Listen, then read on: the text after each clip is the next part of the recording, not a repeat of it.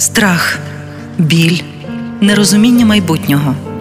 Саме з такими емоціями зустрічаються ті українці, рідні яких пішли захищати країну від ворога.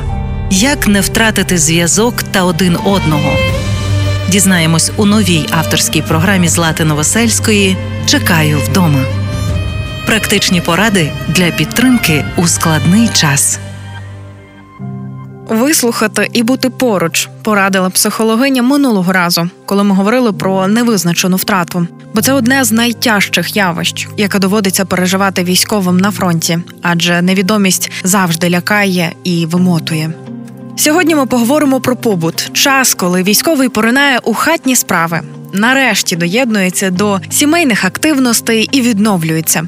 У цей період варто вести діалоги, запитувати, чи може коханий допомогти щось зробити, або доручити йому розв'язати якесь нагальне питання. Так він відчує, що не втратив себе, не втратив свої ролі чоловіка, батька, партнера, каже психологиня із першого ветеранського простору Рехаб Оксана Бугель. Однозначно варто все ж таки давати якусь частину роботи побутової на е, людину, яка повернулася з фронту. Це може бути чи батько, чи син, чи чоловік. А це додаємо також навіть впевненості, тому що якщо ми будемо повністю захищати від усього, від усіх таких побутових питань, це якось ставлення досить е, дитяче, мабуть, та якесь е, оберігання від чогось. А коли є якась справа, за яку людина відповідальна і яку вона готова робити, це про повернення знову ж таки до реального життя. Маю на увазі до того життя тут мирного відносно повернення якихось побутових речей. Це нормально давати якусь часткову відповідальність і заохочувати робити якісь речі, чи там ремонт по дому, чи якісь побутові речі. Це нормально, це і добре. Тож не бійтесь доручати хатні завдання військовим, які повернулись з фронту і так можуть швидше відновитись.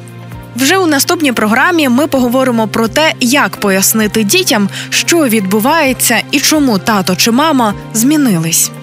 З вами була Злата Новосельська. Бережіть себе. Партнер проєкту мережа аптек ДС для учасників бойових дій в аптеках ДС діє постійна знижка. Дякуємо нашим військовим за захист.